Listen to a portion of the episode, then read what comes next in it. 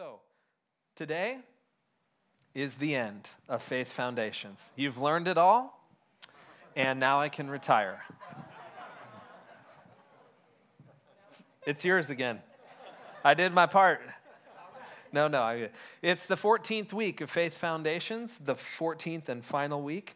And so today we are going to look at thoughts on life. Thoughts on life. Now, this is not a memoir, not my thoughts on life, but it is thoughts. Our thoughts should be on life. So it might surprise some of you to find out that in elementary school I was an awkward child. I had Willy Wonka's twinkle of mischievous mischievous twinkle in my eye, but I was short. I mean, like really short. And I was loud. That's not a surprise to any of you. Uh, I had even less of a filter on what came out of my mouth then than I do now. Got me into lots of trouble. And uh, uh, I, I, was just, I was awkward. Uh, I was probably a little too smart for my own good, and the teachers would have to send me to the office on regular occasions when I disrupted the lessons. Um, but uh, I, I did have one thing that I took at the time sort of a sick pleasure in, which was that I wasn't the most awkward person at my elementary school. I was only the second most awkward kid at my elementary school. Uh, there was a girl that often shared class uh, with me, and I remember still she would, even fourth, fifth, sixth grade, would put her head in her desk and scream and like get really upset. And I say, well, at least I'm not as awkward as that, right? Well, this is as an eight, a nine, a 10 year old.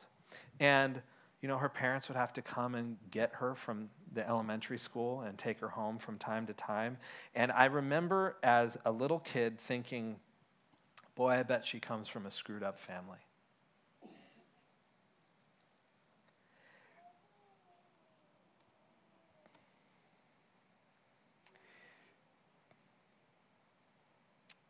Fast forward 30 years there's a man that I've come to know who is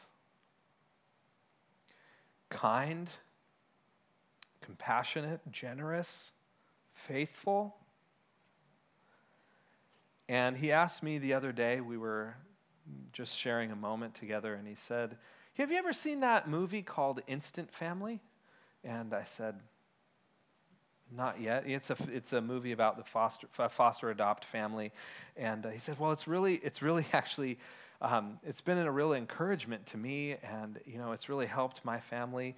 And he started to tell me this story how he and his wife couldn't have kids. And so they had signed up to foster and to be an adopt, adoption, an adoption family. And within six months, they adopted, they had two children, adopted children, whose mothers were on drugs during pregnancy. Um, and he started telling me some of the stories, and it occurred to me that, and we've discovered that this man, whom I love, is the father of the girl from elementary school. Now, in a moment,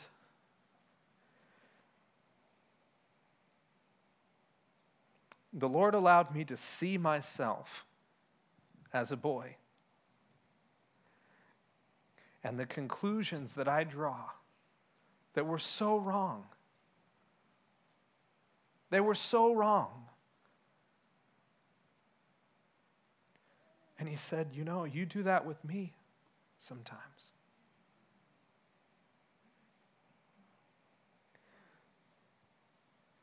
We see things take a few data points, we feel some pain, and then we start filling in the blanks. We start making up stories. And I'm grateful that the Lord allowed me to see in that moment and provide the rest of the, sto- the rest of the story or an understanding, an illumination that could correct and redeem the thoughts that I had back here, the conclusions I had back here. How many of you have ever been blessed by receiving illumination over here that can correct darkness back here?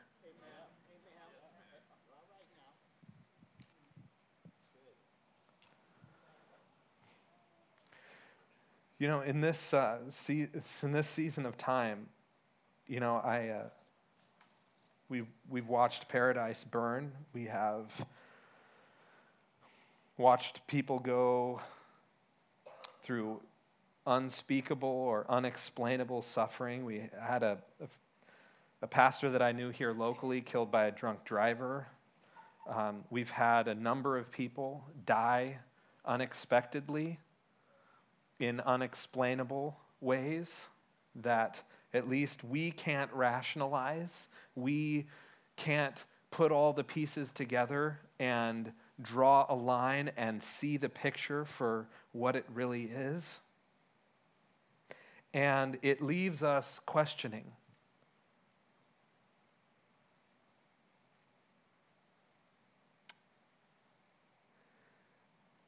But I want to take you through a small journey through Scripture because the Lord has encouraged my heart after that little interchange and all of what the suffering that I see and that we see going on right now.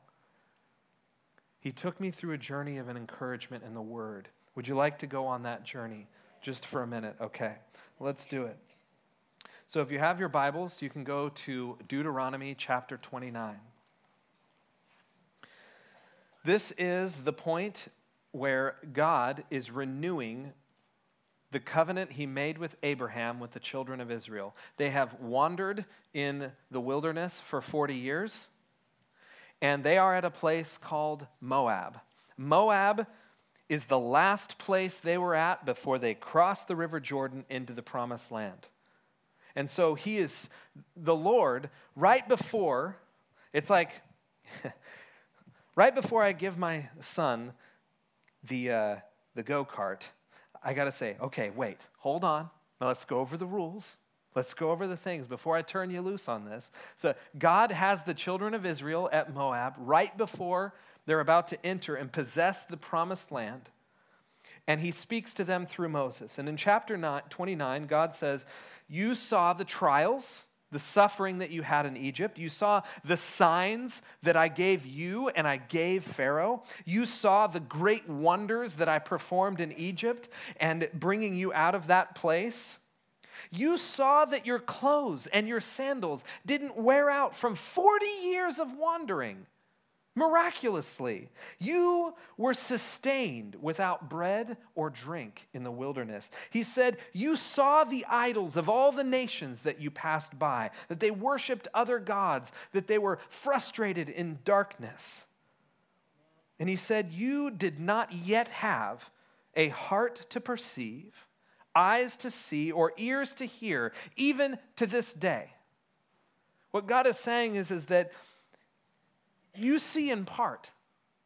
You saw me do a few things, and you've praised me for it. You've tasted it. You've, you, you have part of the story. But you don't see the whole story. You don't see the arc that I see. You don't see the plan from the big picture yet. And he says, And because sin itself is a bitter root, you will find yourself in captivity again. He's foreshadowing the captivity of Babylon. And then you will be scattered across the earth, and other nations will question you and your God. Talk about raining on the parade. It'd be like right before your housewarming party, you got a love note from God that the house you're about to walk into is going to burn down, but not to worry.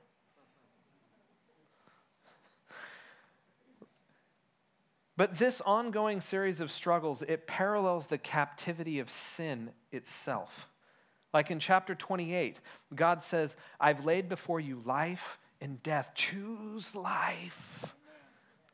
But what he's also saying is, is that I've delivered you from this captivity, but because sin is a bitter root, eventually you will find yourself in captivity again.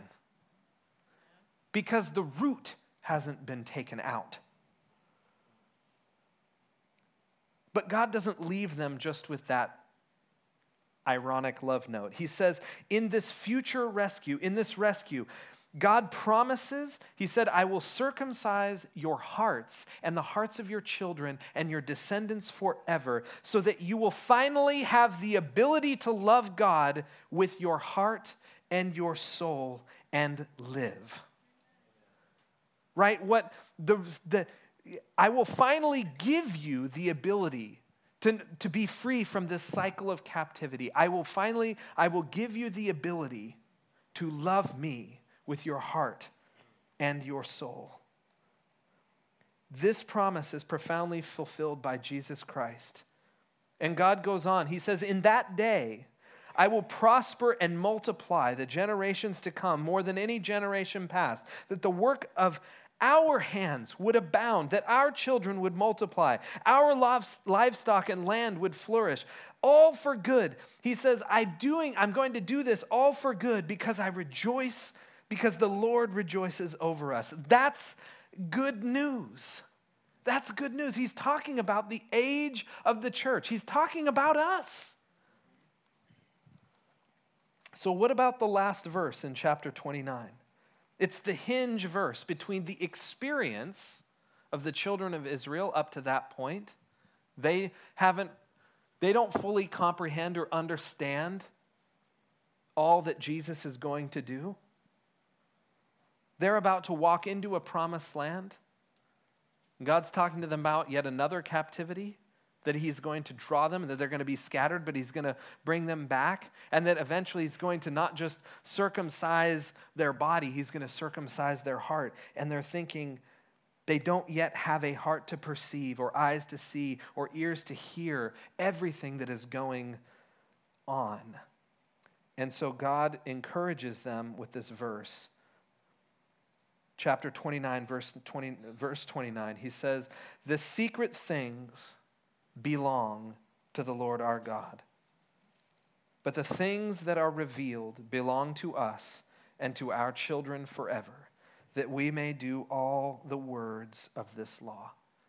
And this law, he's not talking about the list of do's and don'ts in the Mosaic law. He's talking about the law, the, the, can you hand me my Bible? I need this. Mm-hmm. He's talking to he's talking about his word that he's speaking. Now they at that time only had about I don't know, this much. And he's going to continue to write all this, but it says that you may become all and that you will be able to do all that's in here, that you will be able to become this, this word. It will be life to you. This is what I'm revealing to you and to your children forever. This is what I'm giving you. The Israelites had, oh, yes, I was supposed to put that up there. The Israelites had a lot of pain. We have a lot of pain. The Israelites had a lot of things happen that they couldn't explain. We have a lot of things happen that we can't explain. Right? I still, I, I had uh, some of our closest friends, their, their four year old son drowned several years ago, five years, almost five years ago. I can't explain it. I cannot explain that. Some things are revealed to us in this life and time, and some things are not. There is a lot we don't know, and there is a lot we're not going to know in this lifetime. And it's this area of not knowing that the enemy tries to take advantage of us. He tries to take advantage of our ignorance and bully us into confusion. Because once we get convinced of something that isn't true because we don't know how to confront the enemy and his schemes, the way he works and the way he deals with us, we don't know how to combat him, we become unstable. James 1:18 says we become unstable or double-minded because there is we're we're in the state of confusion.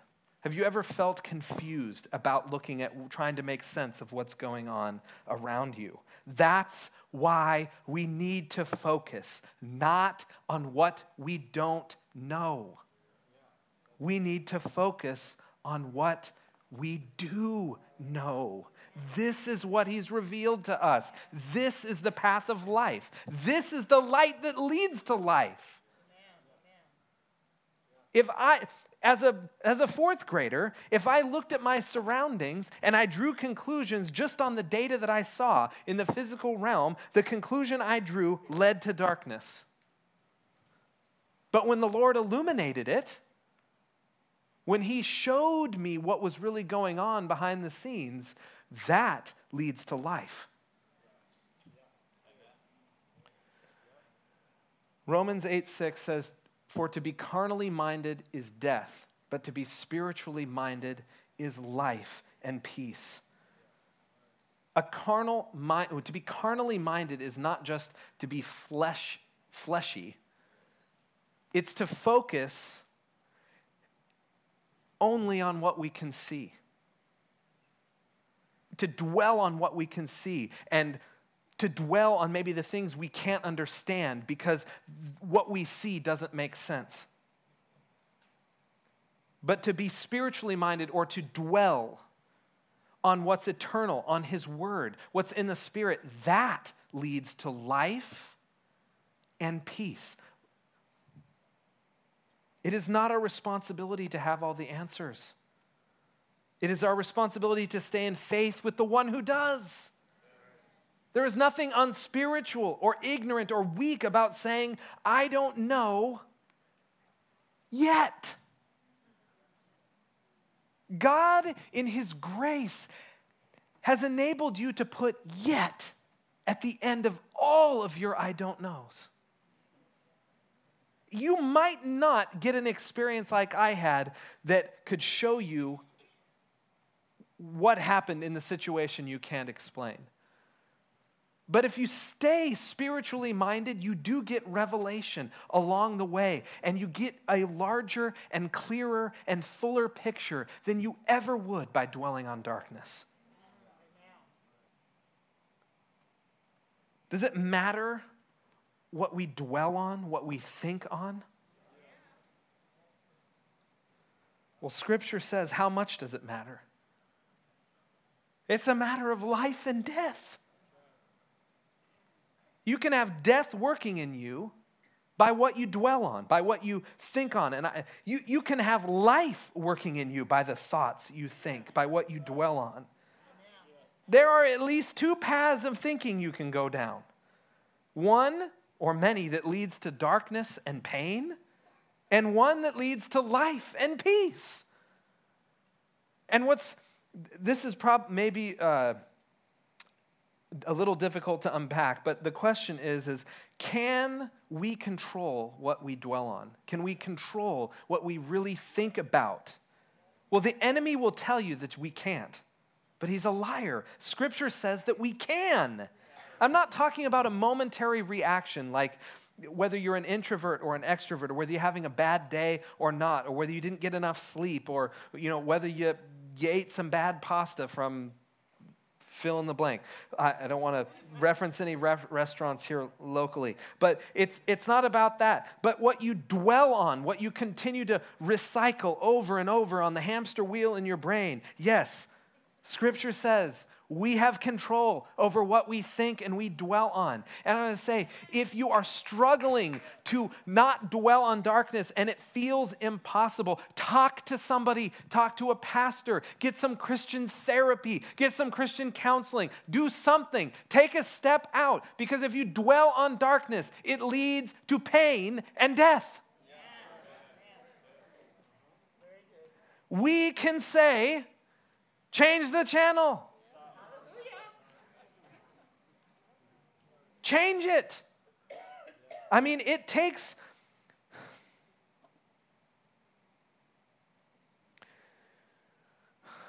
Painful lying thoughts can come at you many times in an hour.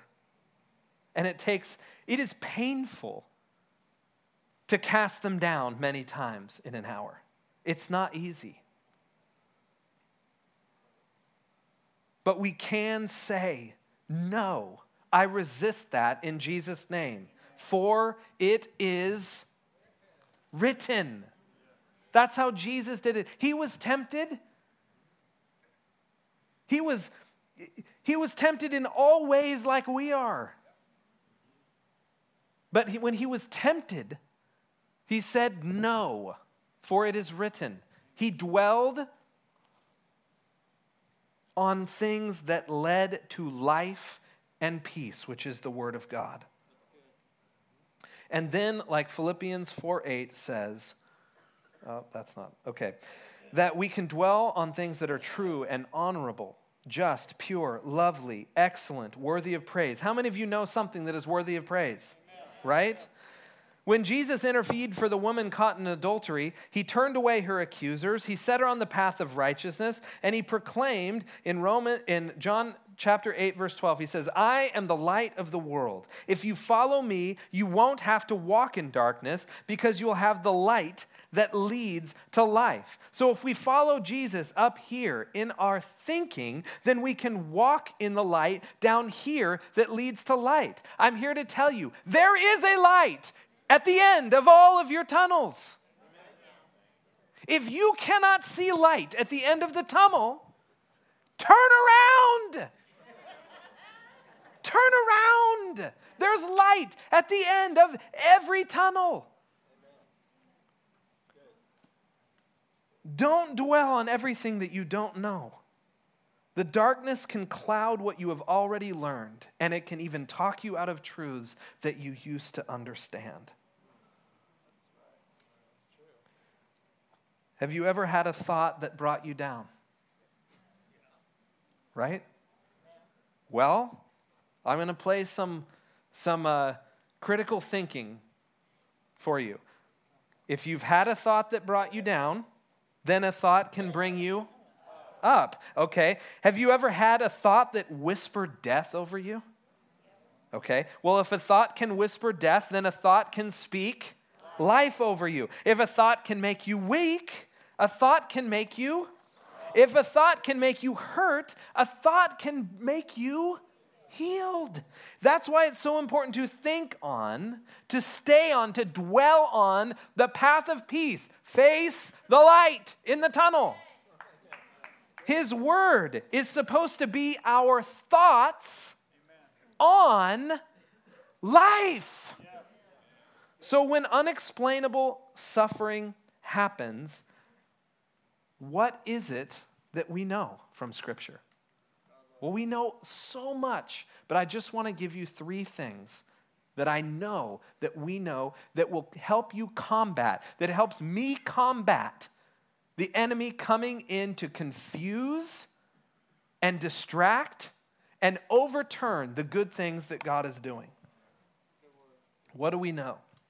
The first thing God did not send the storm. Now, when I talk about this, I know there's a lot of theology on storms. I'm not going to break, I'm not going to try to investigate it all. I'm not going to try to uh, fight every, every, everything that I don't agree with or affirm everything I do. I just want to give you one slice, one thought. And for the purpose of this message, the storm is a destructive force that projects fear and doubt. It's a destructive force that projects fear and doubt. There are two, at least two examples of symbolic storms in Scripture that are used for teaching this concept. The first is from 1 Kings chapter 19. This is when, this is 1 Kings chapter 19. I'm not going to read it, but uh, the prophet Elijah, if you remember, he's on the mountaintop with the prophets of Baal, and they have this great thing. The prophets of Baal cut and slice themselves and do everything, and nobody shows up. Elijah calls down fire, boom, consumes the altar, consumes the moat, consumes everything. And the prophets of Baal run scattered. Some of them die. And I mean, God shows up in a miraculous way. Guess what? The leaders of that land didn't like it. And so Elijah went from the mountain seeing God do amazing things. He's running in fear. He's vexed in his spirit. He's depressed. He's questioning his call. He doesn't want to do what the Lord has called him to do anymore. He runs and he hides in a cave. And the Lord comes to him and he says, Come out, go out onto the, to the ledge. I want to show you something and a great wind comes and demolishes rock and rends everything like a hurricane or a tornado and destroys pieces of the mountain. And what does God say? The word says, And the Lord was not in the storm.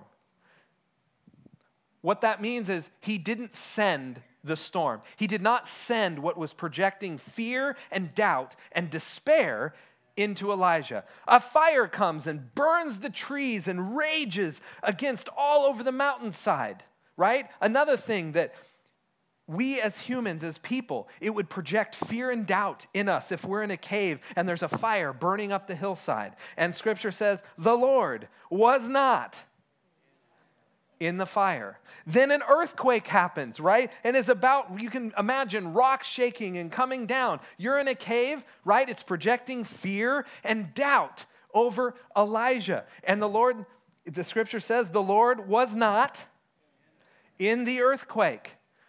It says, the Lord was in the what? The still small voice. Now I want to ask you, if Elijah could hear the whisper of the Lord, where was the Lord? He's right here, whispering in your ear. The Lord was holding Elijah's hand with him in the storm. He wasn't the author of the storm. He didn't send it. From the New Testament, you can look at Luke 8:23. Um, disciples are sleeping on the boat. They've been with Jesus. They've seen miracles. Jesus is sleeping. The storm comes to project what? Fear and doubt. The disciples all of a sudden are talked out of everything they've heard Jesus say in the last year. In a heartbeat, right? Have you been there? I've been there. I've been talked out of all, I'm in confusion. I'm in fear. I'm in unbelief. Moments, days after I've seen the Lord do great and amazing things. Jesus calms the storm. Now, I want to say if Jesus calmed the storm, could the storm have been sent by our Heavenly Father? Does he, calm, like, a house divided itself cannot stand. If God the Father sent the storm, Jesus wouldn't have calmed it. Jesus calmed the storm because the storm, the destructive force projecting fear and doubt in the, in the disciples, in the hearts of the disciples, did not come from the Lord. I've heard numerous believers talk about God sending storms, causing storms, allowing storms to explain the pain they are feeling, to make sense of suffering that we don't understand. And they take scriptures like, the Lord works in mysterious ways, or his ways are higher than our ways. I've even heard say some called disasters like earthquakes and floods and fires and hurricanes, they refer to them as acts of God. Have you heard that, right? No! Nothing could be further from the truth. I would say, God did not send the Camp Fire to paradise as a judgment on California. Okay? No matter what prophets you're listening to, God did not send the fire as a judgment on California. Is there sin and all kinds of craziness in California? Yes. But the fire was not a judgment on California. And I will prove it to you in Scripture. So, God's judgment for sin was put on Jesus and satisfied. That's why Jesus went to the synagogue in Luke chapter 4 at the beginning of his public ministry. And he read from the prophet Isaiah. And he talks about the year of Jubilee. He says, right, that uh, the age, this the year of the Lord's favor, or the age of the Lord's favor is at hand and was being fulfilled by him in the flesh, in the earth. The age we are living in now is God's jubilee for humanity, where all debts are paid, captives are set free, liberty is brought to the oppressed, and the sick are healed. This is God's victorious and final word over us. This is the glorious age of God's favor, not his wrath. When wrath, God's wrath is poured out on sin in the earth, newsflash, we won't be here. It's that's why when when you know Abraham or uh, the, when God was about to pour out His wrath on Sodom and Gomorrah for sin way back then, right? The number of righteous people that He would save it for, He pulled the righteous out. Then the wrath went down. I can tell you, God would not pour out His wrath on the body of Christ. We are the body of Christ. We are the body of Christ. Are you telling me there's not one righteous person in Paradise, California? That's a lie. He's not pouring out his wrath on the body of Christ in the earth. 1 Thessalonians 5 9 said that as God's children, we are not appointed to his wrath. Satan comes to steal, kill, and destroy, not God. Satan is the author of the destructive forces and storms causing fear and doubt in your life, not God. God did not send the storm. That is good news, by the way. Number two, like Elijah, where was God? God was is holding your hand in the storm. So in Psalm 73, verse 21 through 23, Asaph, who is a priest, he was a child of God, he was a psalmist, right? He is lamenting in this, in this psalm, he's lamenting a time that he faced death while struggling with envy in his life. He was jealous of the wealth of the wicked. Have you ever been jealous of somebody else's stuff when your path is like, I'm doing all this for the Lord, and you look over there, and doesn't that life look easier than what I'm going through? This is Asaph. And he says, Thus my heart was grieved. I was vexed in my mind. I was foolish and ignorant. I felt like a beast, no better than an animal before you, God. Nevertheless, I know I am continually with you you hold me by my right hand. You will guide me with your counsel, and afterward, or at the moment of my death, you will carry me. You will receive me. You will, it says literally, you will take me into glory. God has you by the hand, and He won't let go, even across the moment of your death and the moment of any death of any believer, anywhere in time, anywhere on earth. When believers die, they aren't with their bodies at the moment of death, they are taken by the hand into glory. I have witnessed that with my uncle. My uncle was an agnostic, he was a wonderful and funny and brilliant man. I prayed that God would extend his life to the day of salvation for years. He ended up in a hospital bed at Twin Cities struggling to breathe, wrestling with cancer. Um, I was at band practice at the Mendenhall's house. We circled up, we were praying for him. The Holy Spirit spoke to me and said, Go now. Now, this was 10:30 at night on a Monday night.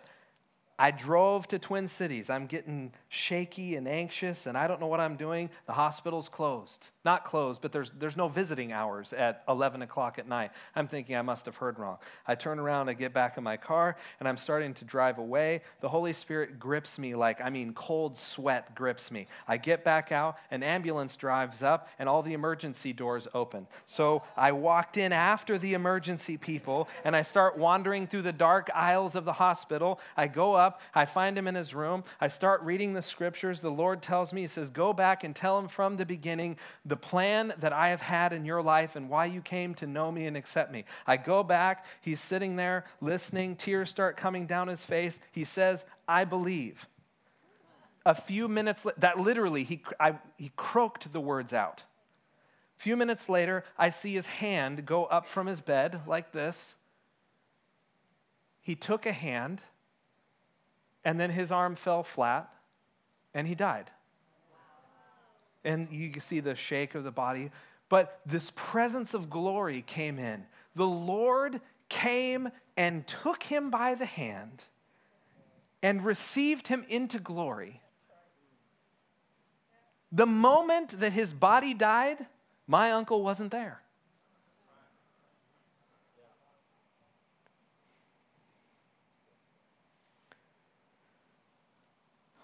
God takes people by the hand into glory.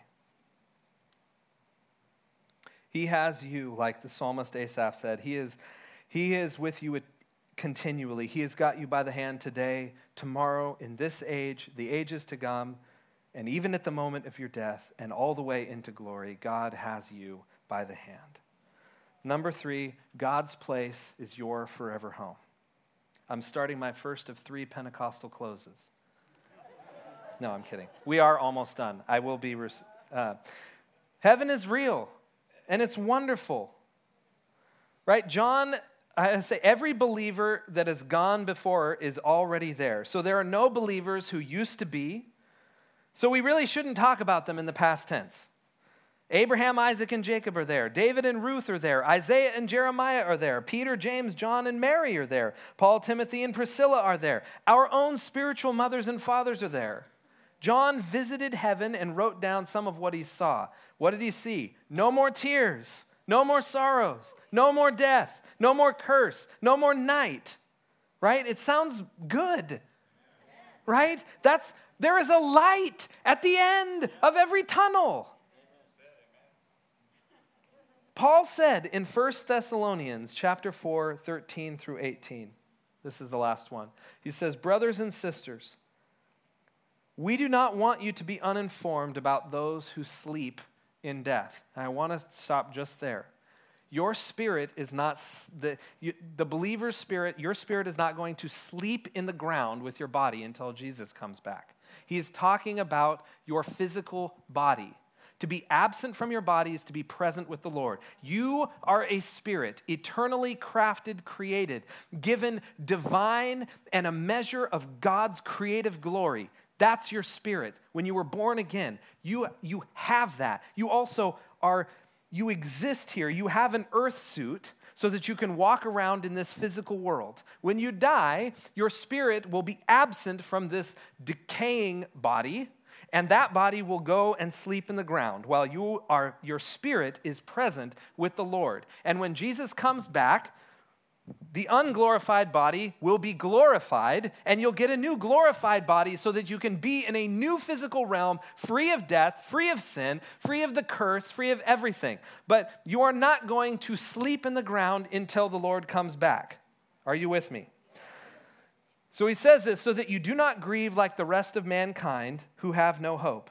For we believe that Jesus died and rose again and so we believe that God will bring with Jesus those who have fallen asleep in him. Again, those are the bodies who have fallen asleep. According to the Lord's word, we tell you that we who are still alive here in this physical realm, who are left until the coming of the Lord, will certainly not precede those who have fallen asleep. For the Lord himself will come down from heaven with a loud command, with the voice of the archangel, with the trumpet call of God, and the dead in Christ, their bodies, right, will be glorified and raised, and their spirits who are communing in the perfect and beautiful presence of the Lord, they will get a new glorified body. And after that, you know, like Jesus' glorified body can walk through walls. Hallelujah. I want to do that. After that, right, we will be caught up together with them in the clouds to meet the Lord in the air. And so we will be with the Lord forever. Therefore, encourage one another with these words. Now, why does Paul say to encourage one another with these words? We need it. We need encouragement. I need it. We need encouragement. Tell your neighbor, say, You need encouragement. God's place is your forever home. So, how do we combat, right? When unexplainable suffering happens, we need to keep real straight that the destructive forces projecting fear and doubt in your life and in my life, Pastor Mike, in your life and my life, and in this earth, did not come from God. We need to be sure that we know that God has you, has me by the hand in whatever circumstance you find yourself in, and that God's place is your forever home.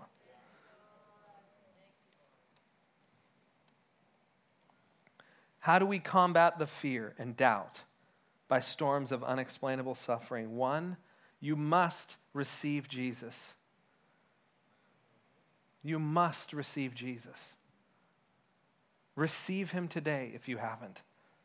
You must be ready. We don't know what tomorrow will bring. We don't have the whole plan. We see in part, we prophesy in part, we, we get glimpses. And it's up to us to not put anything in the blanks that we don't understand that's not in here. If you can't explain it, just let it lie. I don't know. I don't know that's good news because there's a yet at the end of every I don't know. So stand with me and we're going to make a declaration, and then you're going to ha- go and have a happy Christmas season. I'm not dwelling on what I don't know, I'm rejoicing in what I do know. Say it with me. I'm not dwelling on what I don't know. I'm rejoicing in what I do know. Again, I'm not dwelling on what I don't know. I'm rejoicing in what I do know. Hallelujah. Heavenly Father, we rejoice in all that you have shown us in your word that is the path of light that leads to life. And I pray in this Christmas season we would be fully facing and focused and walking on the path that leads to life. We rejoice in the light that you have shown in our hearts. In Jesus' name. Amen.